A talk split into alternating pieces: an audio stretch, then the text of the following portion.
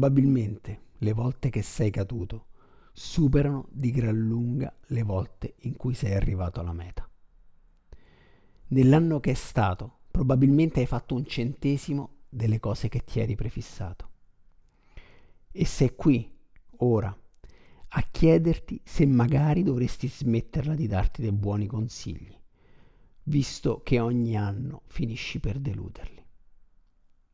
Ma sei sicuro che è stata una nota a buttare?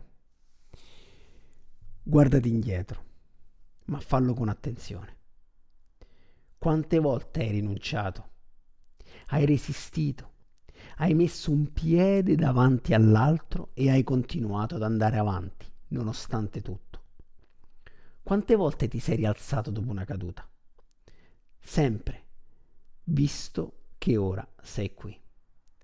Questi piccoli, invisibili traguardi sono tutto quello che rende positivo il bilancio di una vita vissuta. È giusto non essere soddisfatti. Si può sempre fare di meglio. Ma è anche giusto accettare quello che è stato fatto, indipendentemente dall'esito.